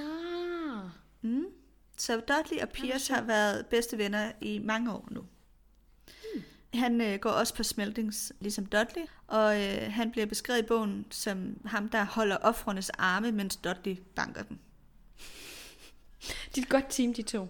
Ja, det er et forfærdeligt vennepar. Så er der Dennis, som i filmen bliver spillet af Christopher Rithin, men han bliver ikke krediteret i rulleteksterne, hmm. hvilket jeg synes var lidt pudsigt. Og det gør Gordon og øh, Malcolm heller ikke, så vidt jeg husker.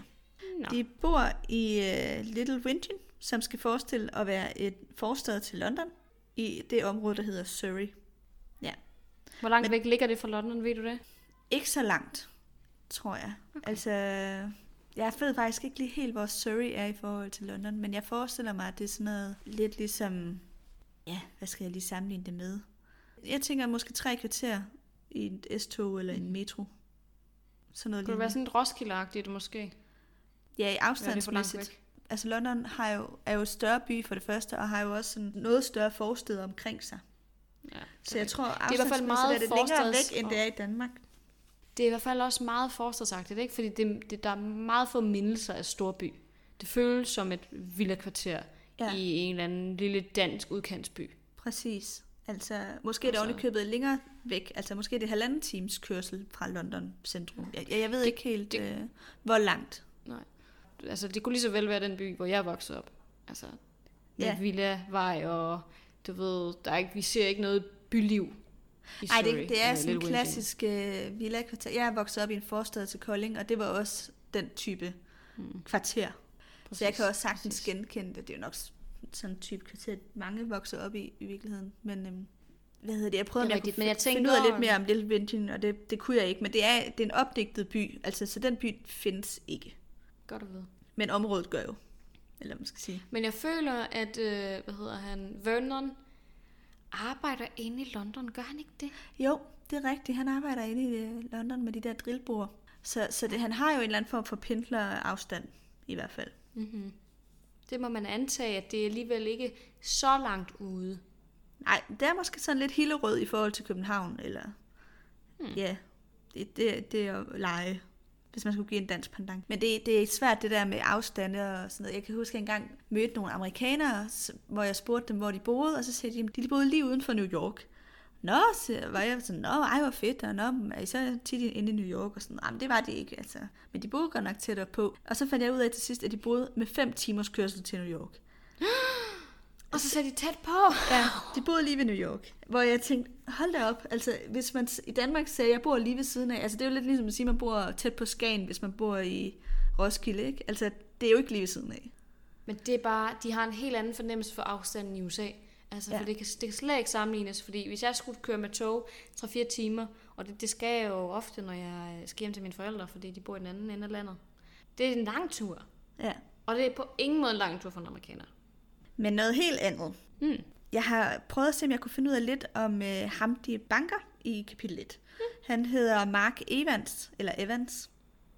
Og det ved jeg ikke, om du har tænkt over, kan vide, hvad relationen altså, er Evans, til ham. det lyder jo som Lily Evans. Fuldstændig korrekt. Samme efternavn. øh, og det fik mig til at tænke på, er der en eller anden forbindelse til Lillys familie? Mm-hmm. Og øh, det kan jeg så fortælle, det er jeg på ingen måde den eneste, der har tænkt. Fordi øh, J.K. Rowling er jo bare blevet spurgt mange gange Nå, om det. Hvor spændende. Og der har været mange fanteorier omkring, at ham, Evans, skulle have fået en særlig rolle. Altså det var før hele bogserien var udgivet. Ja. Så da de første fem var udgivet, så var der mange, der teoretiserede, at, det var, at han ligesom ville komme ind og få en eller anden betydning i forhold til Harry, og de måske sammen skulle slå Voldemort ihjel. Eller, Han skulle være yderligere en fætter i, det, i den her familie, ikke? Præcis. Men J.K. Rowling har afvist, at der er nogen som helst form for relation. Hun skulle finde på et navn til ham, der blev banket, og hun, det eneste, hun kunne komme på, det var lige Mark Evans, da hun sad og skrev. Så derfor skrev hun det navn. Hun havde ikke overvejet, at det var det samme efternavn, som hun havde givet til Lily. Så øhm, Ah, det var sådan en brøler, eller hvad man skal sige, som hun har fortrudt ret meget, fordi hun har virkelig fået mange henvendelser omkring det.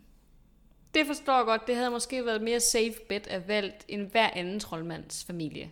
Altså Seamus Finnegan for eksempel, eller sådan noget, hvad ved jeg, kalder ham Finnegan. Så havde det i hvert fald ikke været nogen sådan profeti med Harry, kan man sige. Præcis. Altså hun siger i et interview, at hun ville bare ønske, hun havde kaldt ham Schmidt, eller et eller andet. Et navn, som ikke er nogen, der hedder i troldmandsverdenen.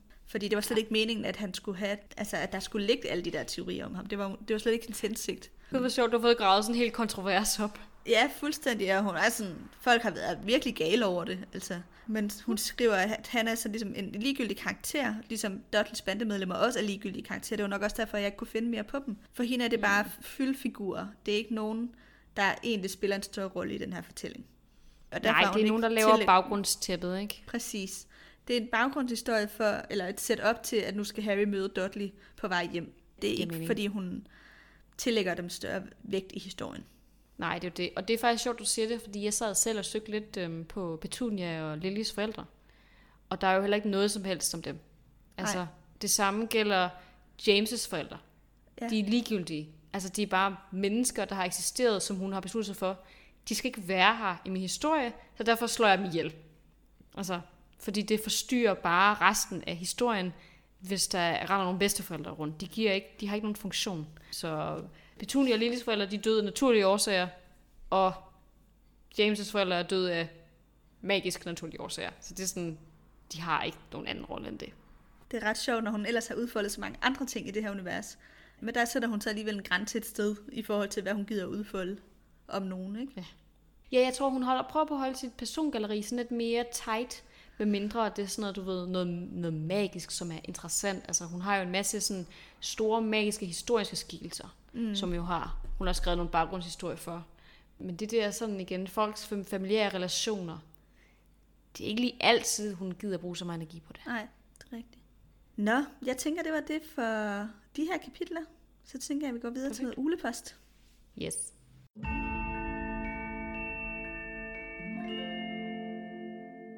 Det er jo mig, der plejer at forberede de her ulepost-spørgsmål, og jeg, og jeg plejer at gøre det sådan fuldstændig efter den rækkefølge, vi har fået dem ind. Så tager jeg de næste to-tre stykker, afhængig af, hvor svært de er øh, at svare på, hvor meget research de kræver at forberede. Men øh, vi har efterhånden fået en del spørgsmål om det samme emne, så nu har jeg valgt alligevel lige at samle dem på tværs af alle de spørgsmål, vi har fået. Og det okay. er spørgsmål om handlende horcruxer. Så mange er meget interesserede i. Det forstår jeg godt, det er vi jo også selv. Og jeg har delt dem lidt op i øh, nogle grupper, så nu starter jeg lige med de første to spørgsmål, som handler om horcruxer i forhold til plottet. Og det mm. første spørgsmål, det er fra Luna, der skriver, hvis Voldemort havde haft alle dødsregalierne, kunne man så stadig have ødelagt hans horcruxer, da de er en del af hans sjæl. Og hvis nu man slog Harry ihjel, ville den del af Harry, der er Voldemort, så overleve. Ville Harry forvandle sig til Voldemort, nu hvor Harry-delen er væk? Og øh, det er sådan ligesom, man kan sige, to spørgsmål i et. Første del, det her med, hvis Spændende. Voldemort havde haft alle dødsregalierne, kunne man så have ødelagt hans horcruxer? Eller var han herre over døden? Eller, altså, vil der ligge implicit i det, at man ikke vil kunne ødelægge horcruxer? Hvad han vil blive udødelig i hvert fald på en eller anden... Det er det, det spørgsmål er gået på, ikke? At jo. det vil ligesom være en ekstra sikring. Jeg tænker, i princippet ja. For det er jo det, der er hele pointen med horcruxerne, ikke? At man bliver herre over døden. Og på en eller anden måde kan træde uden for den her dødelige verden. Så jeg tænker selv, hvis horcruxerne blev slået ihjel, vil han være umulig at stoppe. Eller ja. så er det bare en myte. Det, det, det, det, det kan jo også godt være. Altså det mener jeg jo er en myte, fordi Harry bliver herre over døden ved, at han accepterer døden. Det er selvfølgelig rigtigt. Han går ind i døden med den tanke, at altså han ved, at han skal dø nu, og det accepterer han. Og på den måde overlever han. Det er den måde, han bliver Master of Death. Ja, har han alle genstandene samtidig? Det ja. har han vel også, ikke? Ja, det har han. Hmm. Jamen, jamen, det er men, rigtigt. Altså, men, så er det jo fordi, at det bliver... Han, at det bare er en folkehis... En, hvad kalder man det? Ja, en saga eller en folke, et folkemyte. En, en fortælling. Eller, ja. En fortælling, som lever videre, som bliver stærkere og stærkere, for hver gang den bliver fortalt videre, ikke? Jo. Og som folk så har overbevist sig om, de her redskaber, magiske, øh, magiske genstande, de har nogle særlige kræfter, som de simpelthen ikke har. Ja. Hvis det er tilfældet, så nej, så bliver han selvfølgelig ikke udødelig. Nej, men man vil stadig kunne ødelægge hans krukser, selvom han havde de tre genstande, tænker jeg. Ja, det tænker jeg også godt, man vil kunne. Mm. Altså, jeg tror heller ikke, de spiller sammen. Men hvis det passer, at du bliver herre over døden, altså rigtig herre over døden, og ikke kan dø, ja. så hvis du slår krukserne ihjel, så burde du stadigvæk være udødelig. Altså hans ligesom hovedkrop. Ja, ja man kan sige hovedkruksen, eller sådan hovedkroppen. Og det er svært at, at forklare det her, uden det bliver kringlet. Men hvis nu vi Voldemorts egen at, krop, ikke? Hvad for noget? Voldemorts egen krop. Ja, hvis den ligesom har alle dødsregalierne. Han har stenen mm. og kappen og, og tryllesteven. Hvis man tror fuldstændig på den myte, så vil han jo være herre over døden i den krop. Men jeg tror stadig på, at man vil kunne ødelægge alle de andre hårdgrukser. Jeg tror også. Jeg tror ikke, de bliver beskyttet af resten, Nej. fordi de er ligesom de er uafhængige. enheder. Og i forhold til det der med, altså om Voldemort kunne overtage Harrys krop, eller hvad man skal sige, og så op, genopstå eller overleve gennem kruksen mm. i Harry, så vil jeg sige, ja, Altså, det, var, det må jo være implicit i det, med at der er et sjælefragment i Harry. Mm. Ja, det er jo så spændende, hvordan det vil fungere, ikke? Fordi, altså, hvis Harry så sjæl på en eller anden måde bliver overtaget af Voldemort, ikke? I hans krop, mm. så vil Voldemort sjælefragmentet kunne overtage hele Harry. Det er jeg slet ikke i tvivl om. Det prøver han jo faktisk også på i bog 5. Men hvis Harrys sjæl og krop decideret dør, ja om Voldemort så vil kunne overtage den døde krop og lidt bruge den som sådan en zombie. Det ved jeg ikke helt. Nej, men, jeg men... Tror, det ved jeg heller ikke. Men jeg tror, at det fragment af Voldemort, der har været i Harry, vil kunne overleve. Ja, det tror jeg også. Men om det så vil blive i kroppen, eller om det så vil rejse videre... Ja, det måske lidt ikke, ligesom... Så vil det også blive sårbart, ikke? Måske lidt ligesom det der misfoster, eller hvad, hvad er det... Nu kan jeg ikke huske, ja. hvad det var, du kaldte det. Men det der, vi ser ham i slutningen af bog 4, Måske er det det, han ligesom... Det vil måske blive trukket ud af Harry på en eller anden måde. Eller jeg ved, jeg ved det ikke. Ja, det er sådan en homunculus, ja. du tænker på. Men jeg, jeg tror måske nærmere, det bliver lidt ligesom Voldemort i bog 1, hvor han er det her ja. sådan spøgelseslignende-agtige Ja, det kunne man også ting. Jeg tror, det vil være noget af det samme. Men så, så spørgsmålet også, hvor usårlig er Harry egentlig? Fordi de andre Horcruxer er jo, er jo ret usårlige. Det er meget svært at slå dem ihjel. Er det så også svært at slå Harry ihjel, eller kan han bare dø af almindelige ting? Det, det ved vi faktisk ikke, for der er jo ikke nogen, der mm. har succes med at slå ham ihjel ud over Voldemort. Det er faktisk en meget god pointe, fordi man kan sige, Harry han undviger jo døden ufattelig mange gange. Ja, det kan jo godt være, det kun er Voldemort, der kan slå ham ihjel. Det er ja. jo også en del af profetien, ikke? Eller i hvert fald det her med, at den, den, den ene kan ikke leve, hvis den anden også gør det. Ja, det er rigtigt. Det er meget kringlet. Men man kan sige, det er jo vigtigt, at det er Voldemort, der slår sin egen... Altså det er kun Voldemort, som jeg forstår det, der kan slå Voldemort-delen i Harry ihjel. Altså det er Ja. kun ham, der kan dræbe den, det der sjælefragment i Harry. Og så alligevel ikke, fordi man tænker, hvis Harry han blev tilpas hårdt såret af sådan en basilisk-tand, så burde det jo sådan set også kunne slå den ihjel. Eller hvis der var nogen, der, Det har du ret i. der, der, der stak ham ihjel med Godric Gryffindors sværd, så Sandt. burde han jo også kunne blive Ja, slået ihjel. det er rigtigt. Så vil han også det virker på de andre. Men jeg vil sige, jeg tror, Harry kan blive slået ihjel på mange måder. Spørgsmålet er, hvordan man slår hårdkrukstenen i Harry ihjel. Og det er jo Ja, ved at, at er dræbe. Harry på den måde, som andre hårdkrukser bliver dræbt på. Lige præcis, lige præcis. Så det skulle enten være Voldemort, som har øh, den her oldstav, basilisk-tanden. Nej, Voldemort har ikke Eller- oldstaven. Har Voldemort han ikke oldstaven på det Nej, tidspunkt? den har Harry. Også på det tidspunkt. Den har Ja, Harry. okay. Det er jo, Voldemort har aldrig det oldstaven, faktisk. Jo, han har. Fordi han slår Snape ihjel, fordi den ikke virker for ham. Ja, men Snape har allerede der overgivet dens magt til Malfoy, som Harry får den fra. Ja. Nej, men jeg mener fysisk. Fysisk så har han den jo. Men det er selvfølgelig Ja, rigtigt, hvis han det ikke er rigtigt, har han dens har den så... fysisk, men, men oldstaven anerkender ikke ham som sin herre. Det er jo rigtigt. Det er jo rigtigt. Ja, så er det jo interessant, hvorfor han kan slå Harrys, altså eller kan slå sjælefragmentet i Harry ihjel. Fordi han har jo ikke nogen særlig magt til det. Så er det jo kun fordi, han har connectionen. Jeg tror, at man sjælefragmentet, selv ikke? kan slå sin egen hårdkrukser ihjel. Ja, det giver mening. Altså, som Voldemort vil også selv kunne ødelægge sin egne hårdkrukser. Altså alle hans, hans egne hårdkrukser, hvis han ville. Det er der jo aldrig nogen, der vil, for ellers havde de jo glædet dem. Men det er sådan, forstår jeg det, som om, at det er kun en selv, der kan ødelægge sin hårdkrukser ved sin egen magi. Er Ellers så skal der en særlig mening. Kraft til, som basiliskblod, eller det her specielle metal, som sværet er lavet af, og sådan noget. Jamen, det, sværet er jo kun i stand til det, fordi der er kommet Nå basilisk ja, det er blevet imprægneret af det, det er rigtigt. Nemlig. Men det må være forklaringen. Ja, Det tænker jeg. Det er hans egen kruk, så derfor kan han godt slå den ihjel. yes. Ja, det giver Men spørgsmålet så var, om Voldemort kunne overleve, hvis Harry døde. Og svaret er ja, hvis Harry bliver slået ihjel på en almindelig måde. Altså, Mhm. hvis, det ikke var, hvis han bliver slået ihjel i en kamp mod en drage, så vil sjælefragmentet i Harry løsrive sig. Måske ligesom, jeg tror, den der tanke er meget god. Ligesom i bog 1, hvor han bliver det der lidt svævende ting.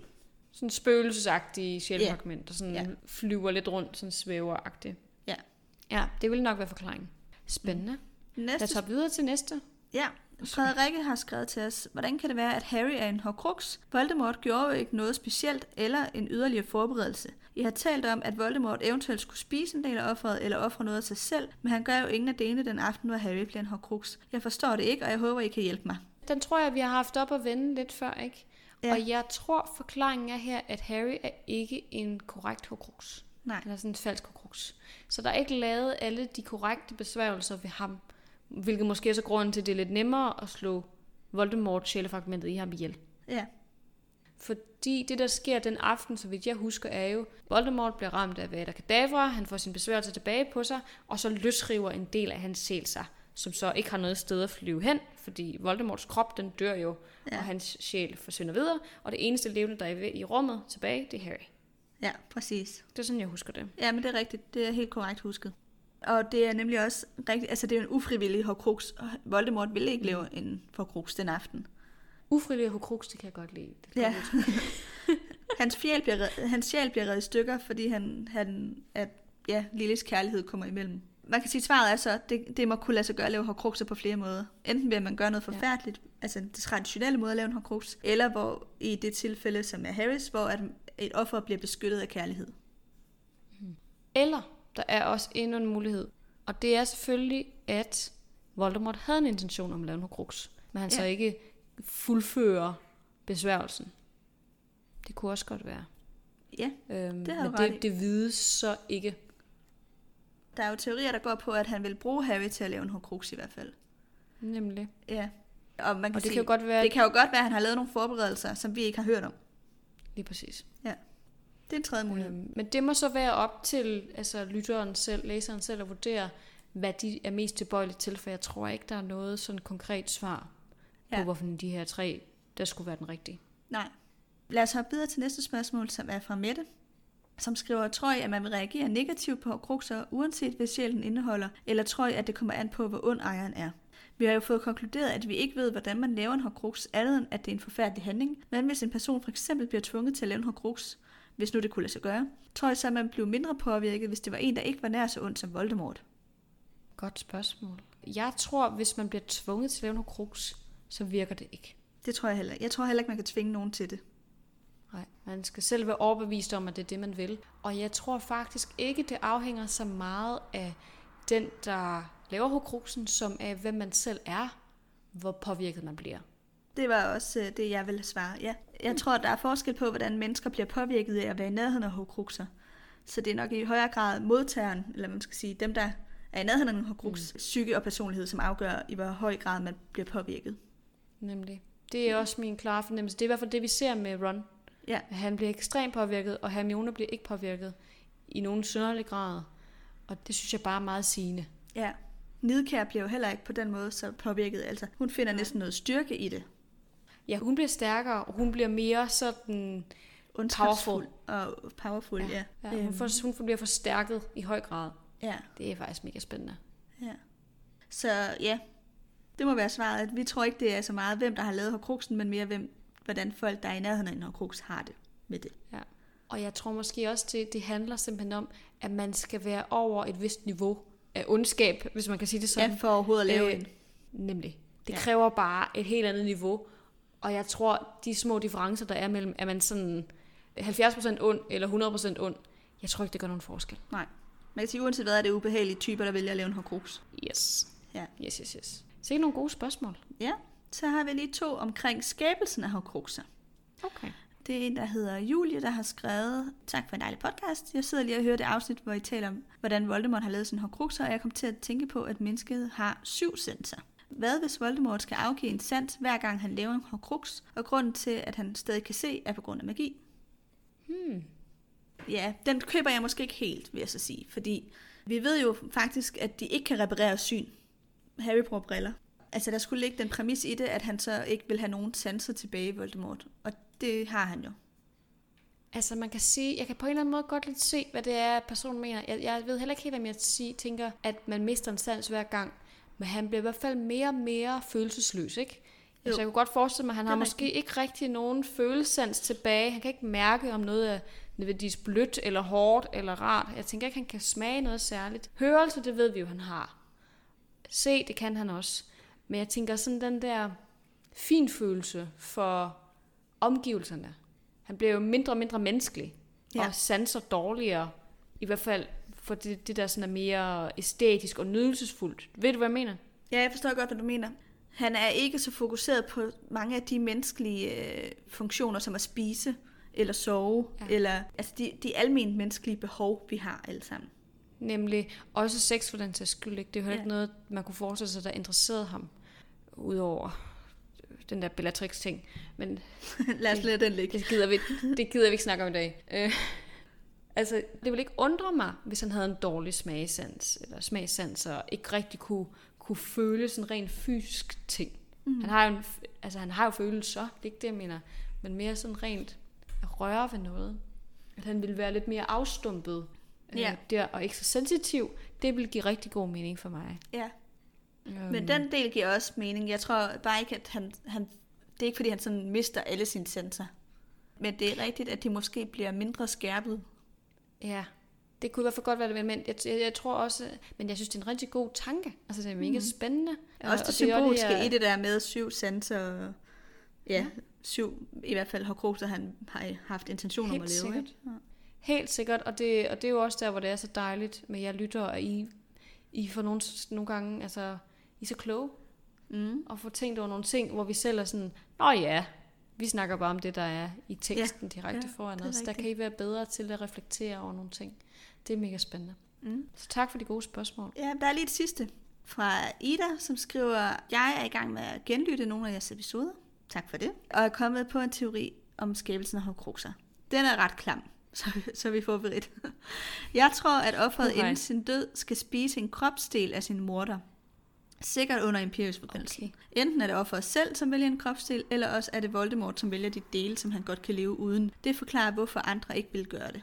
Og også hvorfor der ikke er påført skader på offeret. Og så er det selvfølgelig ydmygende for begge parter, og enormt smertefuldt for Voldemort. Ja, der er i hvert fald de klamme elementer i den der. Helt sikkert. Ja. Altså, den lever den fuldt op til den der beskrivelse, som J.K. Rowling havde af sin redaktør, der var ved at op, ikke? Jo. Jeg kan godt se, hvordan man kommer udenom nogle af de der plothuller eller sådan faldgrupper, som der vil være i det. I hvert fald det der med, at offrene altid ser upåvirket ud, ikke? Altså det er altid bare ja. et lig. Dem er der ikke sådan tydelige skader på. Det vil også kunne forklare, altså, hvorfor jeg... Voldemorts krop er så umenneskelig. Altså det, han mangler en næse, for eksempel. Mm. Ja, det er han rigtigt. kan jo også mangle andre ting, vi ikke ser, fordi han har en kappe over sig. Det er rigtigt. Altså jeg ved jeg føler bare ikke, at offeret er sådan aktivt involveret i den her proces. Jeg føler, Nej. at det er mere noget, han gør, end noget, de gør. Jeg tror, ja. det, der sker for dem, er, at de på en eller anden måde bliver låst fast i en eller anden form for limbo med deres sjæl. De kan ikke rigtig komme ud af den her tilstand. Vi ved jo, der findes spøgelser, og jeg tror lidt, det er det samme, der sker her, at du bliver, du får ikke rigtig lov til at komme videre, når du er blevet til en. Mm. Det ved jeg, jeg har ikke noget hold i det her. Jeg, jeg tror måske bare ikke, det er så aktivt for den, det sker mod. Nej. Hvis det giver mening. Nej, altså, altså den der, hvor der sker noget, det er primært altså den, der lever Horcruxen, i det her tilfælde Voldemort. Ja, det tror, og det kan godt være, at de gør noget ved offret. Det kan også være, at de gør et eller andet ved, ved offrets sjæl, som er utrolig umenneskeligt. Ja. Men jeg tror ikke, jeg ved det, jeg ved det godt nok ikke. Men jeg, jeg, jeg føler ikke den her med, at, at offret skulle spise noget. Det vil også bare gøre det så svært. Hvad nu, hvis de slår sig selv ihjel, inden de... de altså, så er det sådan lidt mere sådan en tortursituation, som kan være lang tid. Og jeg tror også, Voldemort er mere for det der hurtige kill. Ja, og man kan sige, hvis et offer skulle spise en del af Voldemort, man kan jo ikke tvinge nogen til at spise noget. Altså, øhm, jeg mener, offeret vil jo nok kaste op igen, fordi det er så klart. Ja, eller de kunne bide deres egen tunge af, og så, du ved, dø af det på en eller anden måde. Dræbe sig selv, inden de nåede så vidt i processen, fordi det var afskyeligt eller sådan noget, ikke? eller jo. at det var imod deres principper. Man kan selvfølgelig ikke altid dræbe sig selv i sådan en situation, men du ved godt, hvad jeg mener, ikke? Jo, jo. De ville kunne mm. stoppe det måske. Jeg tænker også, altså, nogle af de her ofre, der bliver fundet, de bliver fundet af mokler politi. For eksempel øh, Voldemorts egen far. Og de vil jo lave obduktioner, skulle man tænke. Så ja. hvis man havde lavet obduktioner af nogle af de her, og bare et offer, så ville man jo have fundet spor af menneskekød i mavesækken. Det er faktisk rigtigt. Og det hører vi i hvert fald det ikke om sker. Nej, det er faktisk en, en rigtig god pointe.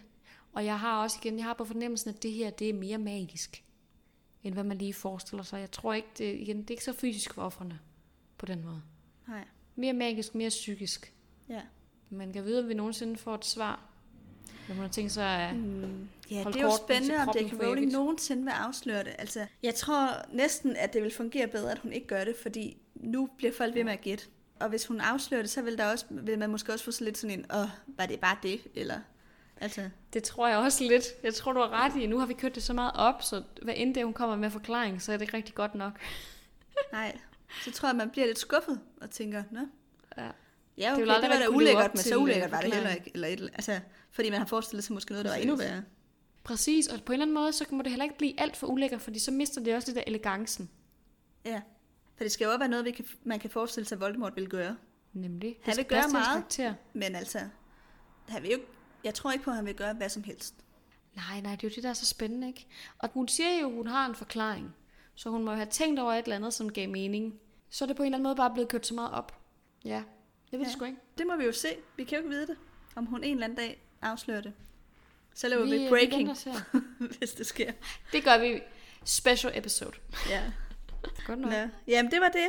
Det var øh, alle Horcrux-spørgsmålene, vi lige havde i vores indbakke for nuværende. Super godt. Mm. Det var mega spændende. Tak for mm. de gode spørgsmål.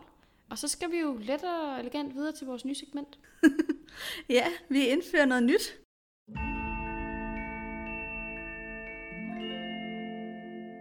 Fra og med denne sæson har vi i slutningen af hver episode, for uden citat, som vi selvfølgelig også mangler, et ugens tip. Mm. Hvad skal vi, skal vi kalde det ugens tip, eller hvad skal vi kalde det?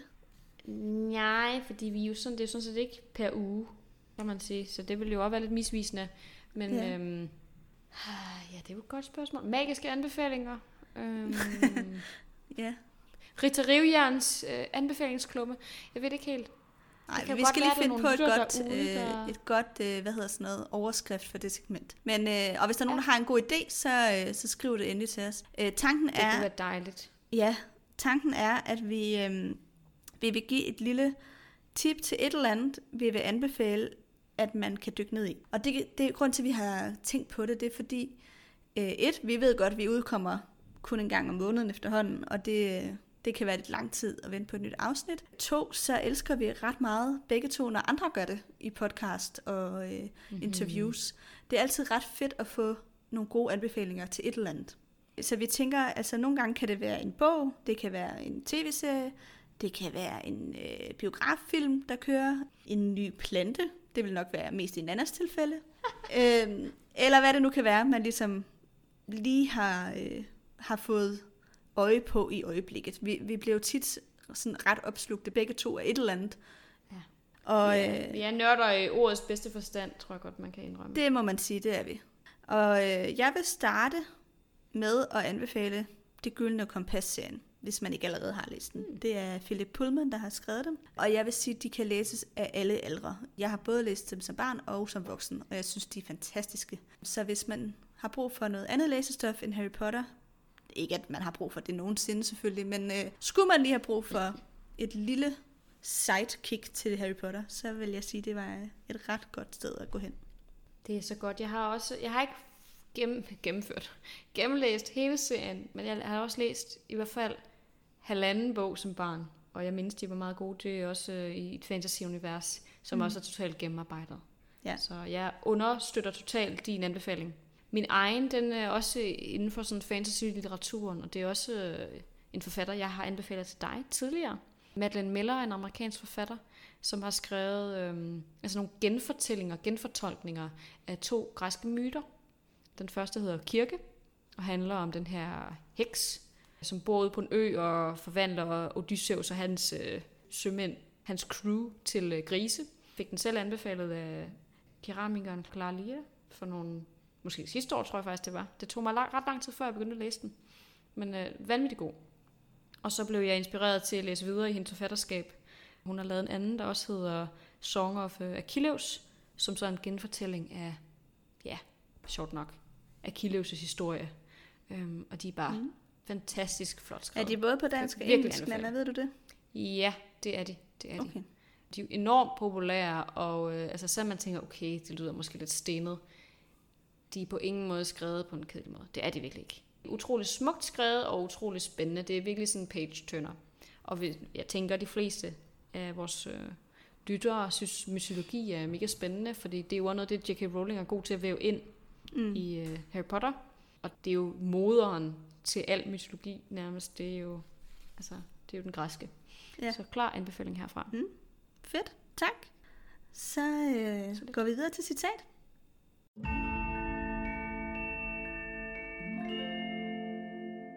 Og jeg tænker, jeg starter, da jeg har første kapitel. Og jeg vil faktisk øh, helt uortodox starte med allerførste linje. Tit har vi jo sidste linje i kapitlet. Men, øh, men jeg synes, vi skal starte den her nye sæson med den allerførste sætning.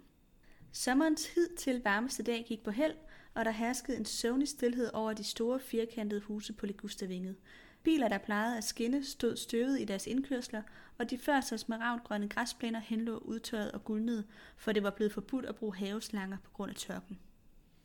Det er faktisk sjovt, nu skal vi ikke til at starte en helt ny ting, men jeg tænkte også, skal vide, om dementorernes hersk havde noget at gøre med tørken også. Ah.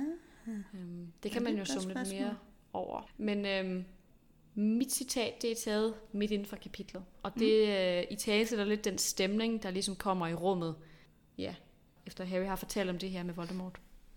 Det føltes så sælsomt at stå her i Tante Petunias sterile køkken ved siden af topmodellen af et luksuskøleskab og et widescreen tv og tale roligt med onkel Vernon om øh, Lord Voldemort. Ankomsten af dementorer til Little Whinging lod til at have nedbrudt den massive, usynlige mur, der delte Ligustervingets barske, ikke-magiske verden fra den magiske verden på den anden side. Harrys to liv var på en eller anden måde blevet blandet sammen, og der var vendt op og ned på alting. Familien Dursley stillede spørgsmål om den magiske verden. Fru Fig kendte Albus Dumbledore. Dementorer luskede rundt i Little Whinging, og han selv ville måske aldrig få lov til at vende tilbage til Hogwarts. Nå, hvor fint. Ja, jeg synes, det, det er talt ret godt, hvad der Ja. sker i, øh, i det, Det her kan man sige. Ja, helt bestemt. Mm. Så fik vi skudt sæson 5 i gang, du. Ja, det synes jeg. Og med et sublimt godt afsnit. Jeg tror også, vi kommer op over de øh, halvanden time, i hvert fald en time og 20 minutter. Så det er jo også et solidt afsnit, må man sige. Det må man sige. Men øh, så er det jo på tide, at vi runder af. Som vi har nævnt før, så kommer vi jo ud til to live shows her i uge 42. Den 22. Mm-hmm. oktober, fredag, er vi i Viborg klokken 2. Så tjek det ud, hvis øh, I er i, i nærheden af Viborg. Og øh, dagen efter, den 23. lørdag den 23. oktober, der kommer vi til Køge. Og øh, mere information kan findes inde på henholdsvis Viborg Biblioteks og Køge Biblioteks hjemmeside. Ja. Jeg mener, der er tilmelding begge steder. Det ene sted er det vist nok gratis, og det andet sted tror jeg, det koster 25 kroner. Så øh, det er til at have med at gøre. Ja, og vi skal nok dele information om det på vores Facebook også. Det gør vi selvfølgelig Øhm, også. Og jeg vil, jeg vil lige slå et slag for, at det er de eneste live shows, vi kommer til at lave det næste år. Ja. Der kommer ikke til at være flere, så hvis I har lyst til at se os, så bliver det her i oktober. Yes, Øhm, vi snakker selvfølgelig og udgiver episoder, men der bliver ikke andre live shows. det er rigtigt. Det bliver først, når vi begge to er i Danmark igen. Til Lige præcis. sommeren 2022, at der, vi kommer til, at der kan ske noget på den front igen. Så det er helt ekstraordinært, at vi laver de her to. Det er faktisk først til september næste år. Nå, undskyld, september næste år. Så det er først i Det er efteråret 2022, at det bliver muligt ja. igen. Så, øh, Det er rigtigt. ja, så det er nu, hvis, det, hvis man vil Lige nå det. præcis. Mm. Hvis det er en ønskedrøm, så, øh, så er det oktober. Men vi håber Og- selvfølgelig at se så mange af jer som muligt. Jeg er Amalie på Bogforum i København den 5. november. Klokken 11 holder, laver jeg en uh, Harry Potter quiz på Bogforum. Så kom endelig forbi og sig spændende. hej. Det, jeg vil vildt gerne snakke med jer, så det kunne være super hyggeligt. Yes, så siger vi farvel. Så siger vi farvel. ja. Det, er, altså, det må jeg lige notere mig. Det er altså også en stor ting at blive inviteret på bogform. ja, det glæder jeg mig til. tak for i dag. Tak for i dag, og tak for at I gad lytte med, kære lytter.